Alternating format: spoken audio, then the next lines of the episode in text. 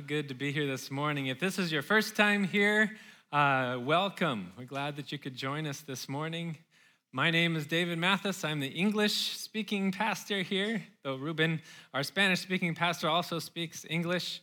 Um, God has led us to uh, a unique. Um, a unique thing here at Hope Church that we are two languages, but one body, one hope. And I'm excited about next week, where for the first time we're going to do a combined service. Uh, and I hope that you can be a part of that. Uh, we're going to have some English and Spanish in that service. We'll have some English and Spanish in what we sing, um, in what we speak, in what we pray. Um, but we're going to be in what we eat, yes. Um, but uh, just going to be celebrating the one God that we share and the one Spirit um, that lives in us. And it's an incredible thing when we get to just see God at work in that way. So I'm excited about it next week. Um, I hope you can be a part of that. We're continuing our journey through the book of Ephesians this morning. Um, and last week, uh, we took a little bit of a of a, a parenthesis, or it, it was a, a little bit of a rabbit trail that, that Paul took us on as he paused um, in chapter 3, and he had, he had started down this thought, which is an incredible thought, saying, you know, based on everything that, that has come before in chapters 1 and 2, I'm going to say something. And then he paused himself and he had to explain something real quick about his situation in his life. And it was, it was incredible to see Paul's perspective of his own life um, and to encourage the Ephesians to say, don't worry about me here in prison this is God's work, and it's for you, for your glory of what He's accomplishing. And what a challenge that is for us to look at our own life in what God is doing and the purpose of God in it. Uh, but now we get to return to the thought uh, that he, he had begun there. Um, and in chapter 3, uh, actually, it was in verse 1 that he had said, For this reason, I, Paul, um, a prisoner for Christ Jesus on behalf of you Gentiles, and then he had to explain what he meant by a prisoner of Jesus Christ on behalf of you Gentiles. And then now in verse 14, he's, continu- he's picking that back up and he says, For this reason, what is that reason again? It's, it's, it's everything that has come before in chapters 1 and 2. And I think also included in that now um, is also some of what was there in chapter the beginning of chapter 3 as he explained his situation and God's purpose in it. But we have chapters 1 and 2 is just this incredible view of God's purpose towards us, his love towards us. And, and we see God, God's purpose to make us holy and blameless before Him and, and to adopt us and to include us in the plan that He is uh, uniting all things in His Son.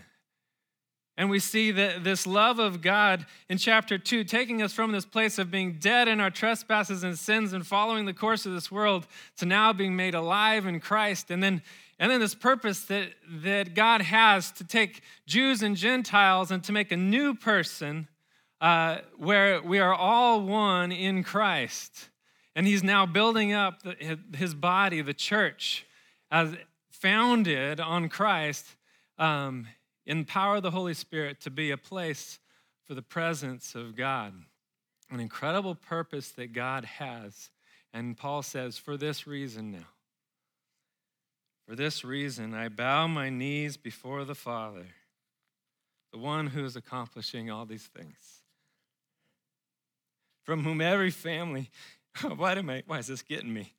From whom every family in heaven and on earth is named there's a little play on words going there in, in, in the Greek that we miss. There's a couple times in this I'm going to be jumping into the Greek because there's cool stuff in the Greek, and we're missing it because we're in the English translation. But, but the play on words is that word for father and the word for family uh, almost sound the same. The word for father is patera, and the word for family is, is patria.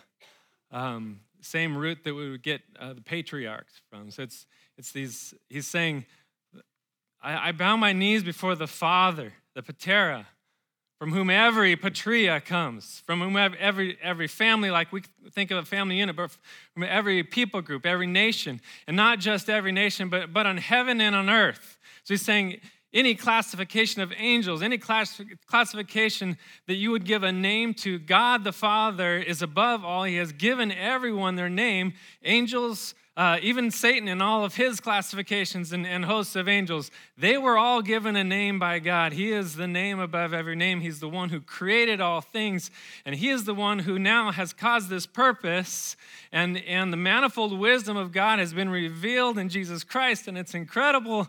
And He says, Now I bow my knees before the Father, from whom every name, every father, every family in heaven on earth comes.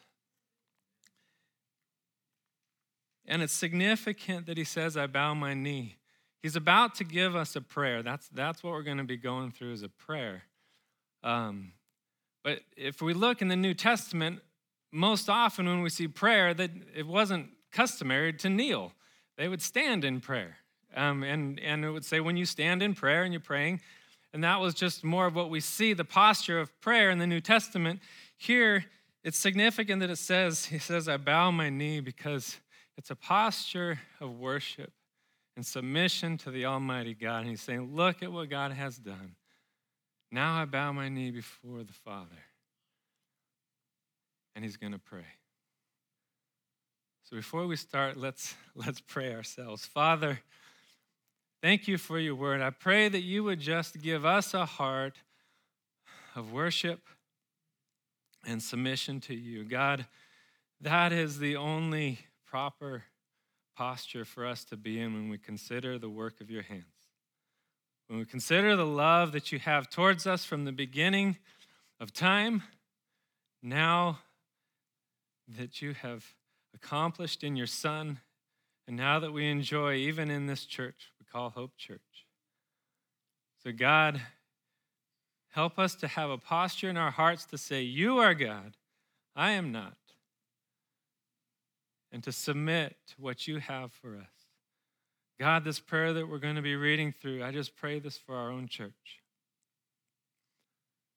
We love you, Lord, in Jesus' name. Amen. All right. So let's read through this prayer that Paul has said now. For this reason, I bow my knees before the Father, from whom every family in heaven and on earth is named that according to the riches of his glory he may grant you to be strengthened with power through his Spirit in your inner being, so that Christ may dwell in your hearts through faith, that you, being rooted and grounded in love, may have strength to comprehend with all the saints what is the breadth and length and height and depth, and to know the love of Christ that surpasses knowledge, that you may be filled with all the fullness of God. Now, to him who is able to do far more abundantly than all we ask or think, according to the power at work within us, to him be glory in the church and in Christ Jesus throughout all generations, forever and ever. Amen. So there's two parts here. Um, there's verse 16 through 19 is, is a prayer of petition. He's, he's asking God for things on behalf of the church in Ephesus. And then verse 20 and 21 in, in, in church lingo, we would call it doxology. It's, it's just, it's praise and worship to God for who he is. And, and he brings into that, into those two verses, everyone together. The, instead of praying on behalf of the Ephesians, he's saying, we ask. it's a we. It's, it's us together now, um, just declaring who God is and, and worshiping him in those two verses. In this first section of, of petition, petition's fancy word for asking for something. Um, as he's asking God on behalf of the Ephesians, there's, there's three things that he's asking for. And this is where I'll get a little Greek in there again uh, because we lose a little bit of this in, in the English translation. But, but each of those three things begins with the, world, with the word hina, which is just translated that. I'm praying that, this thing, and I'm praying that, this and that.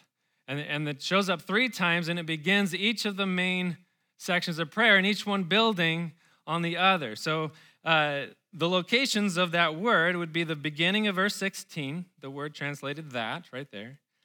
Uh, the next place is actually beginning the verse 18. We don't see the word that in, in the ESV translation, at least.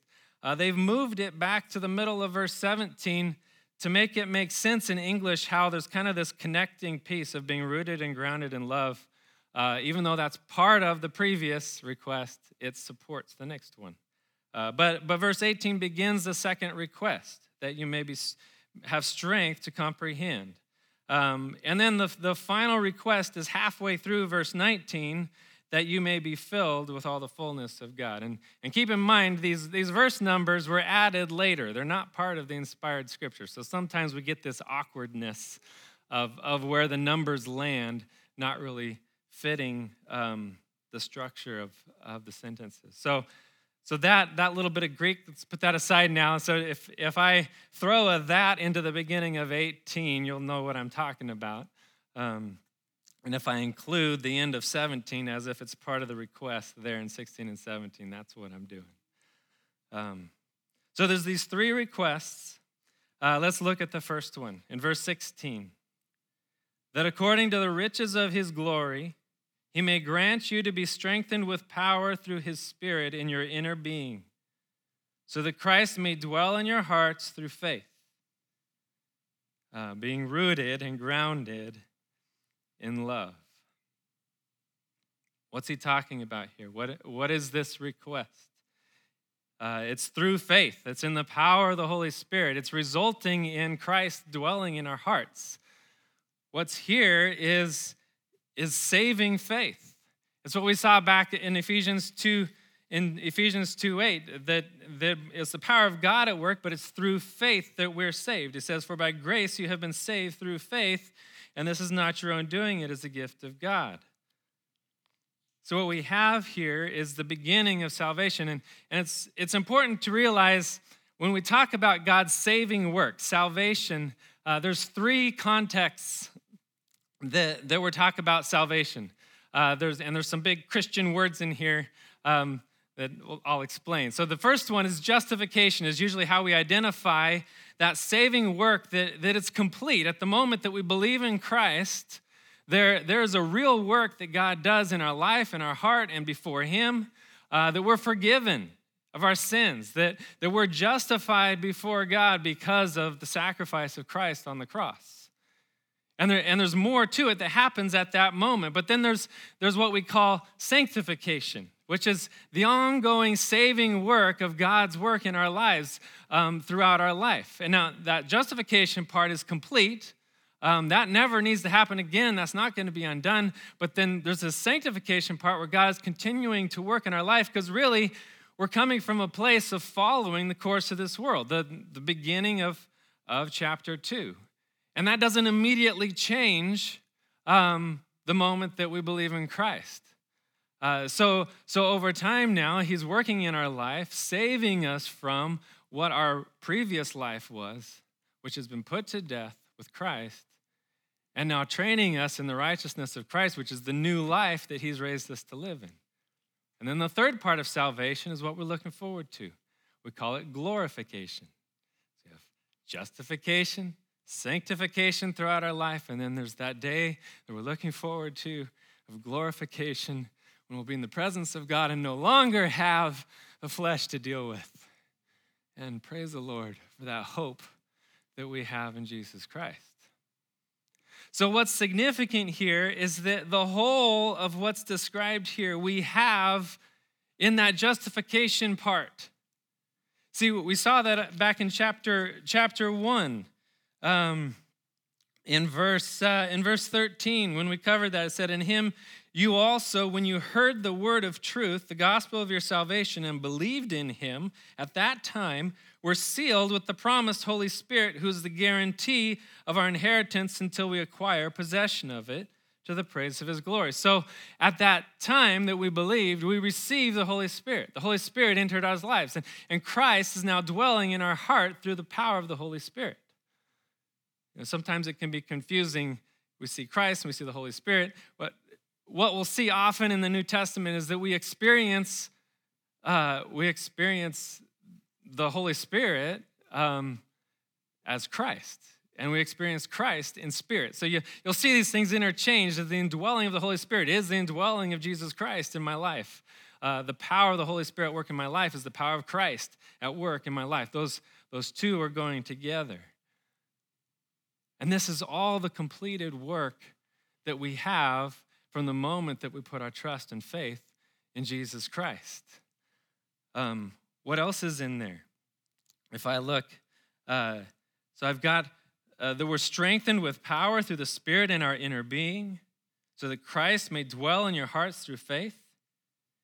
But what does it mean that we're rooted and grounded in love?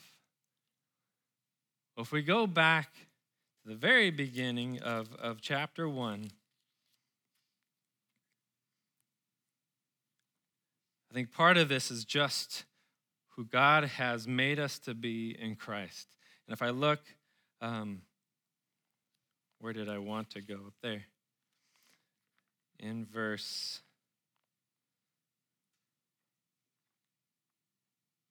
Well, I'm just going to read it.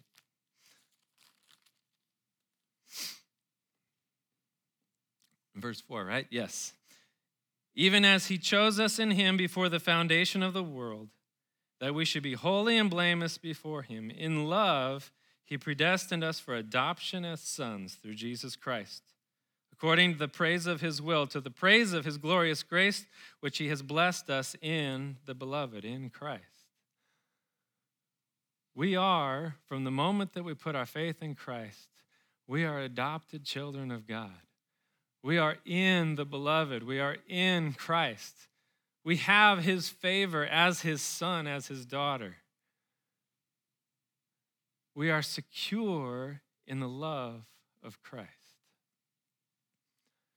Boy, how we need to really understand the fullness of what we have in Christ that is complete. We are forgiven. That's complete. That's justification. I, I no longer, everything that I have done and everything I will do has been forgiven by the blood of Christ. I am fully spiritually seated at, uh, with Christ in the heavenly places. I have every spiritual blessing in Christ. That was already in here. That's a completed thing that through faith in Christ, that is already done and complete. Why so many times in my life do I feel like I still have to earn God's favor? When I because I'm still following things in the course of this world, that hasn't been fully fixed yet. But I feel like, okay, God, boy, this is how many times have I just repeated the same sin and I'm still struggling with the same thing? Um, how can I even come back and talk to you again? We don't have to earn the favor of God over again. We have that. We are his child. My first son back here, I, we adopted him. There's times where he can get a little rebellious. He's 13. He's entering that teenager stage. Even though there's times where we have to get through discipline, we have to correct things, I never cease to love my son. I never cease to look with favor on my son. I never cease to be proud of my son.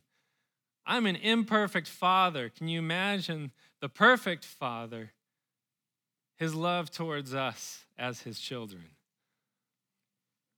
We don't have to earn the favor of God. We have the favor of God, and it is there no matter what we do through faith in Christ. Now, maybe you're listening to this and you're going, I don't, I don't think of a time, there wasn't a time that, that I can conceive of where I really came to that point of putting my faith in Christ and surrendering my life to Christ. Well, then my prayer for you is to echo Paul's that according to the riches of his glory, he may grant you to be strengthened with power through his Spirit in your inner being, so that Christ may dwell in your heart through faith, so that you too could be rooted and grounded in his love. That's my prayer for you this morning. All right, boy, we got to move on. I know I'm emotional this morning. All right. Second request that he makes that's built upon this truth that we are rooted and grounded in the love of Christ through faith. He says in verse 18 that you may have strength to comprehend with all the saints what is the breadth and length and height and depth, and to know the love of Christ that surpasses knowledge. What is he saying there? He's saying to know the dimensions, the breadth and height and and and how's it go? The breadth and height, length um, of the love of God, which which has been described already as as the unsearchable riches of Christ. He's saying, I want you to know the dimensions of something that can't be bounded, that can't be understood fully. He's, I want you to know something that can't be known. Right there, we have an oxymoron. He says, and to know the love of Christ that surpasses knowledge. What is he talking about there? He's saying, I want you to know that there's no limit to the love of Christ for you. And I want you to know it in your heart, to know that there is no limit to his love for you.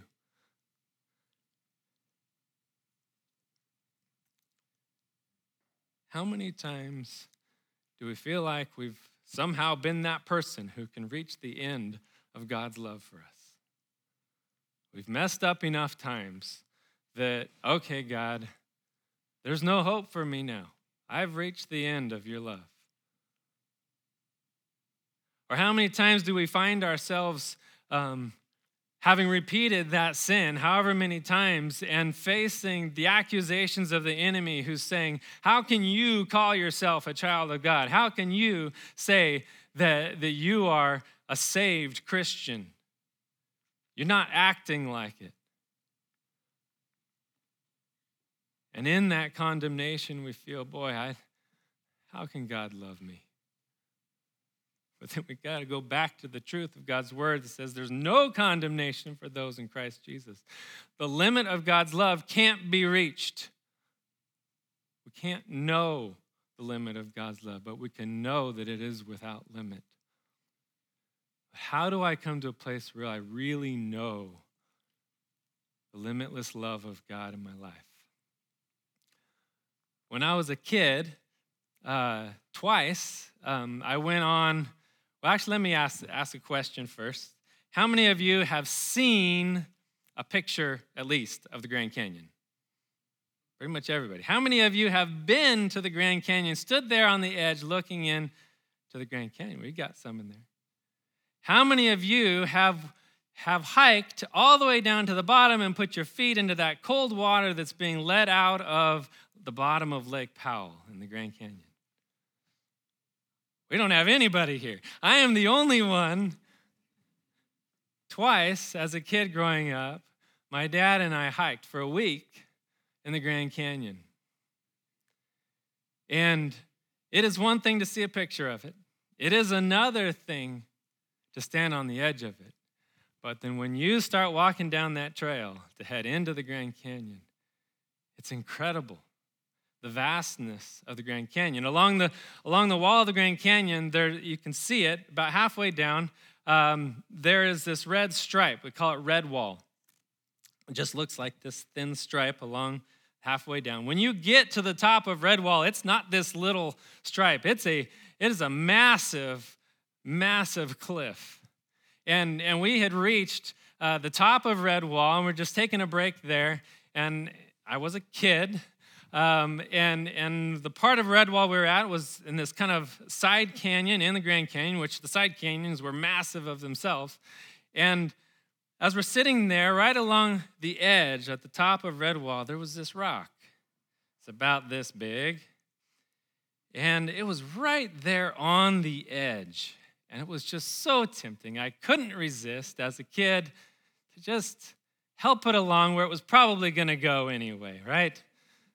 And I just pushed that rock off the edge. Well, see, in this side canyon, red, the, the red wall cliff went way down, and then, and then at the base, there was this steep slope that went way, way, way, way down into the base of the side canyon where there was a dry wash. And, and, and for a moment, I couldn't see the rock after I'd pushed it off the edge.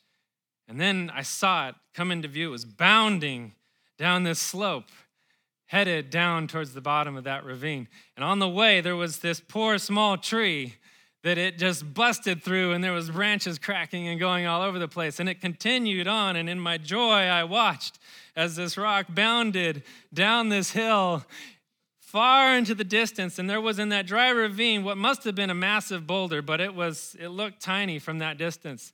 And i saw this plume of dust go and then a moment later heard this giant crack from the rock hitting the incredible span of the Grand Canyon, that tiny little bit. There's no way that I could explore all of the Grand Canyon and all of the amazing wonders that are hidden within that canyon. But for me to know it, I had to walk into it.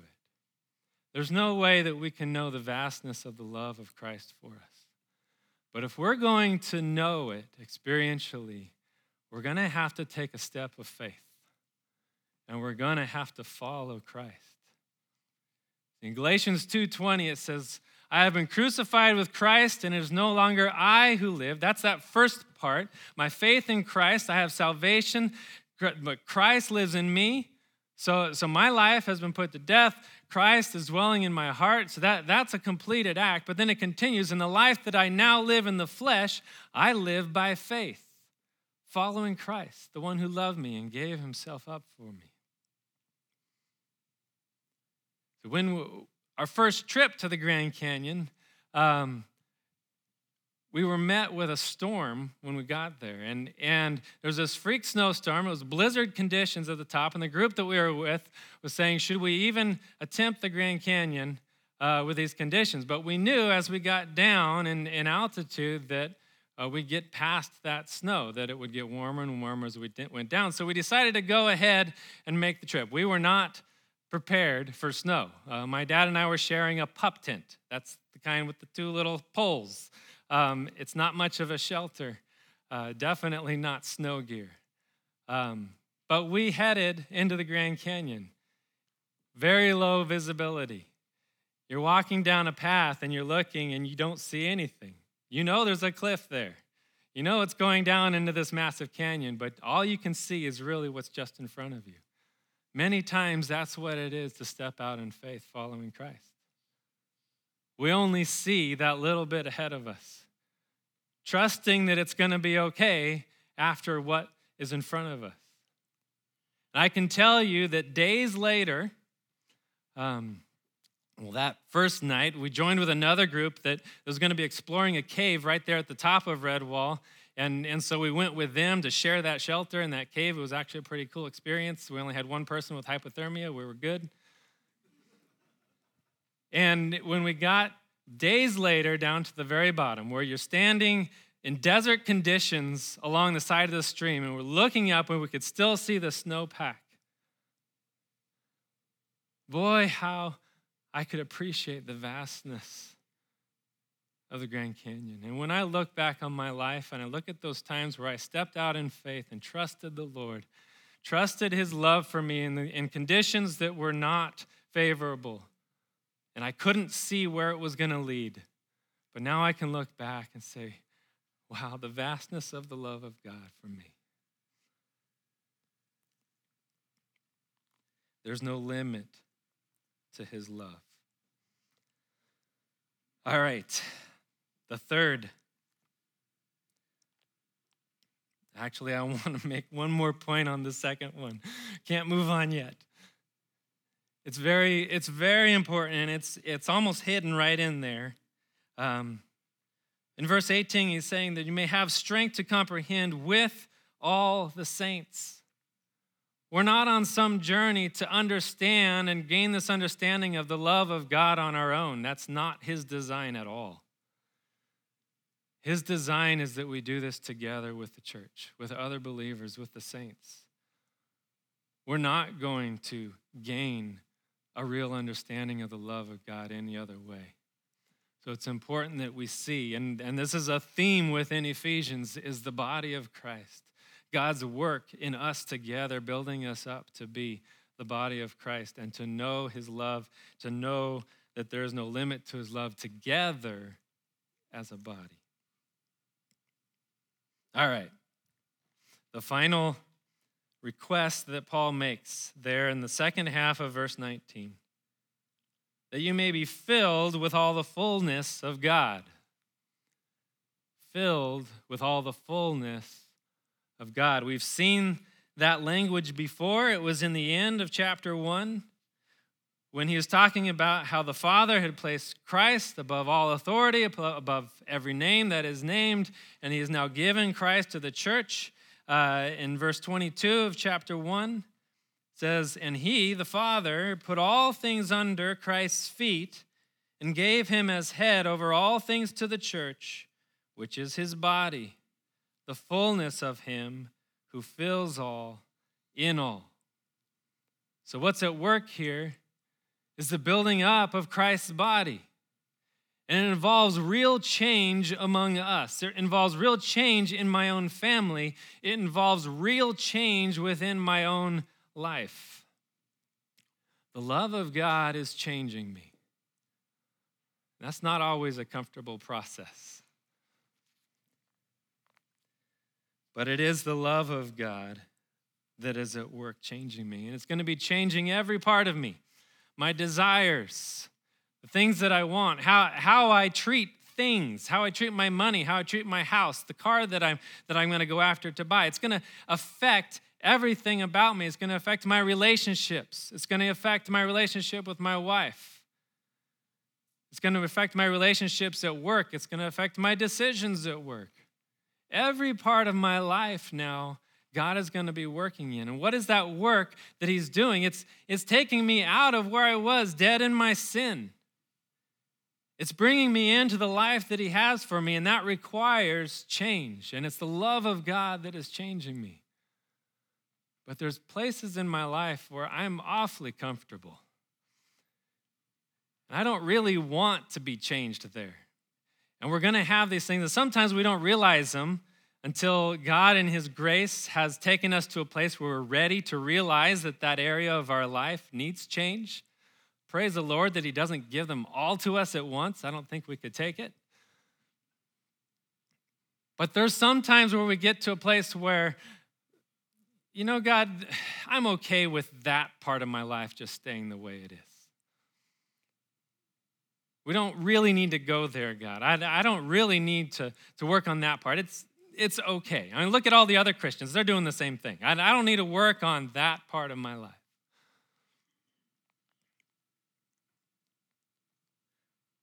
Turn with me to Hebrews chapter 12.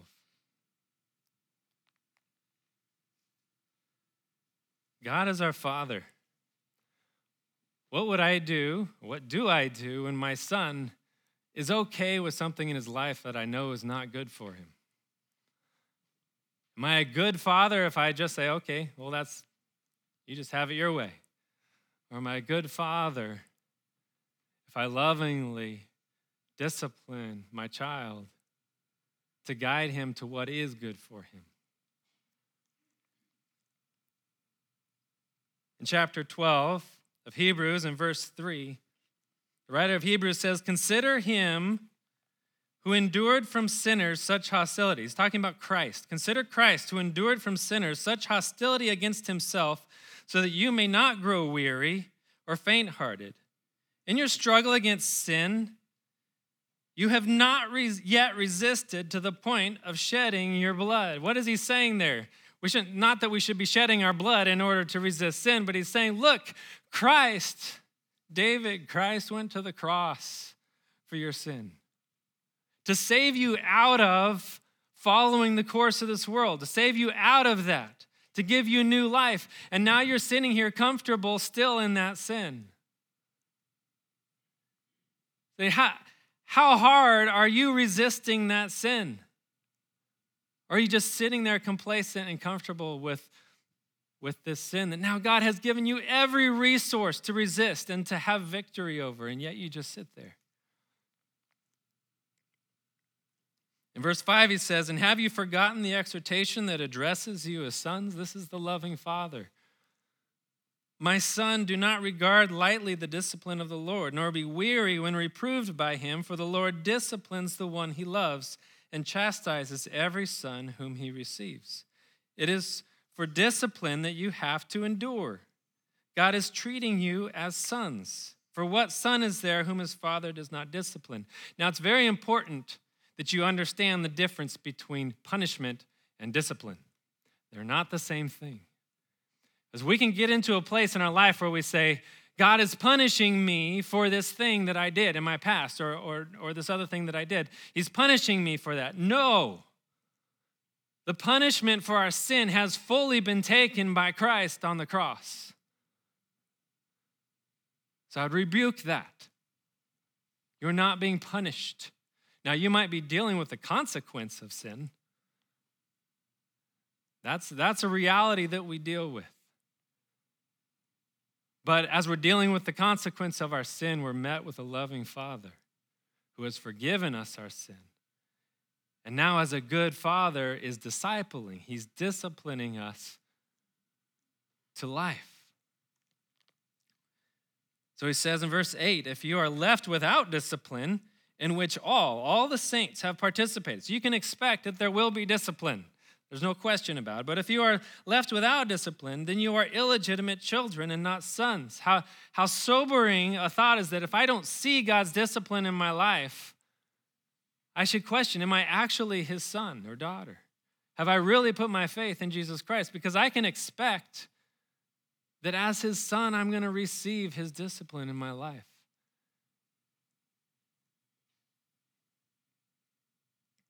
In verse 9, he says, Besides this, we have had earthly fathers who disciplined us, and we respected them. Shall we not much more be subject to the Father of spirits and live? For they disciplined us for a short time as it seemed best to them, but He, God, disciplines us for our good, that we may share His holiness. There's that purpose of God towards us to make us blameless and holy before Him, even now in this world, before glorification. But in sanctification, He's working in us to make us blameless and holy before Him.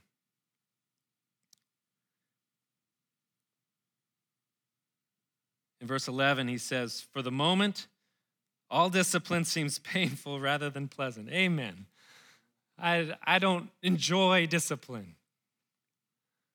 But if I know that it's from the Lord, and I know it's from God, and I know it's for my good, then I can thank Him for it, even in the midst of it, even when it doesn't feel good. He says, For the moment, all discipline seems painful rather than pleasant, but later it yields the peaceful fruit of righteousness to those who have been trained by it. And then he says, Therefore, Lift your drooping hands and strengthen your weak knees. This is one of those verses that makes me think Hebrews must be written by Paul. See, in Hebrews, it doesn't, the author doesn't give explicitly who they are, so, so some discussion on whether it's Paul who wrote this book. But, but this is definitely a Paul thing, the one who buffets his body, to, who's, who's so self disciplined to follow the Lord. And he's saying, Get up. and lift your drooping hands, strengthen your weak knees. Christ has purchased your life on the cross. He has given you every provision to walk in holiness, and now you just sit there lazy. Get up. Make straight paths for your feet so that what is lame may not be put out of joint, but rather be healed. What do we see as our greatest need, church? When we get when we pray for each other, um, which is good. And I love that this church prays a lot. Most of the time, the needs that we lift up are, are our conditions, our situation. We have sickness, we have difficulties at work, or we're, we're trying to find a job, or, or we're lifting up difficult situations. And, and it's good, and we should do that. And, and we've been able to just uh, glorify God in, in that He has answered those prayers and we've seen Him working in our lives, and it's incredible.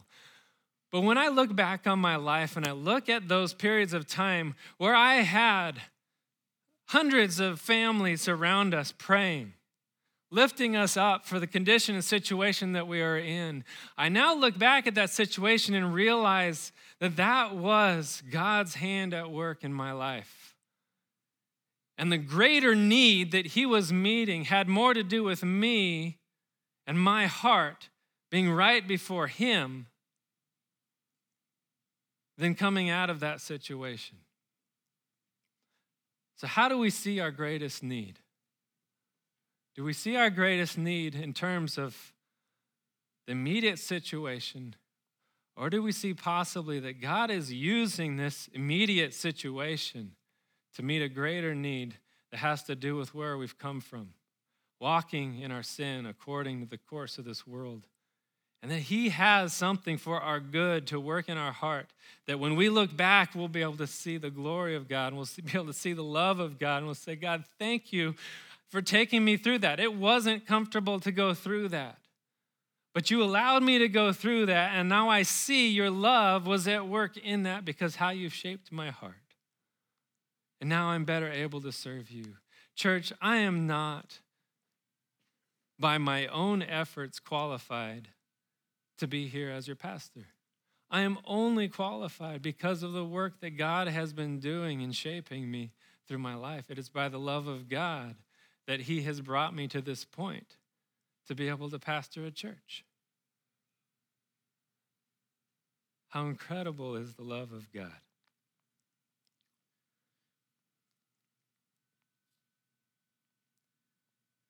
All right, the final piece here. Paul has finished his request for the church, which I echo for our church that we would see that we are secure in his love, that there's no limit to the love of Christ, that his love is at work in changing us, that it is his hand, his loving hand as a father, that is at work in us as a church, as a body, as individuals. And as we consider the vastness of the love of God, the proper response is worship. In these last two verses, verse 20 and 21, Paul says, Now to him who is able to do far more abundantly than all we ask or think. Paul is just searching for English language on, on how he can describe the vastness of the love of God. It says, Now to him who is able to do far more abundantly than all we ask or think, according to the power at work within us, to him be glory in the church and in Christ Jesus through all generations, forever and ever. Amen. And often when we see the word amen used by the apostles, which we copy, that's, that's how we started using the word amen. It's, it's most often tied to uh, a doxology like this, where it's a declaration and praise of worship of who God is. And it's expected then that as a congregation, then they would answer amen. And I don't know if the Ephesians church, when they received this and they used this letter from Paul as part of the worship, if they would have recited um, this verse 20 and 21. But if we could, as a church, if you go back to verse 20, if we could, as a church, read this together um, and carry this on to the next generations of just praising and worshiping God. Let's read. Now, to him who is able to do far more abundantly than all that we ask or think, according to the power at work within us, to him be glory in the church and in Christ Jesus throughout all generations, forever and ever. Amen. Praise the Lord. And we're going to sing this next song. Um, it's a song written back in the 1800s. And uh, it was written by a pastor uh, who was he was out walking and this thunderstorm came through and there was fierce winds and lightning and thunder and then that passed and after it passed he could hear the sound of church bells and god put in his heart just the awesome wonder of who god is. It's the proper response for us as a church as we consider the love of god towards us. Let's worship god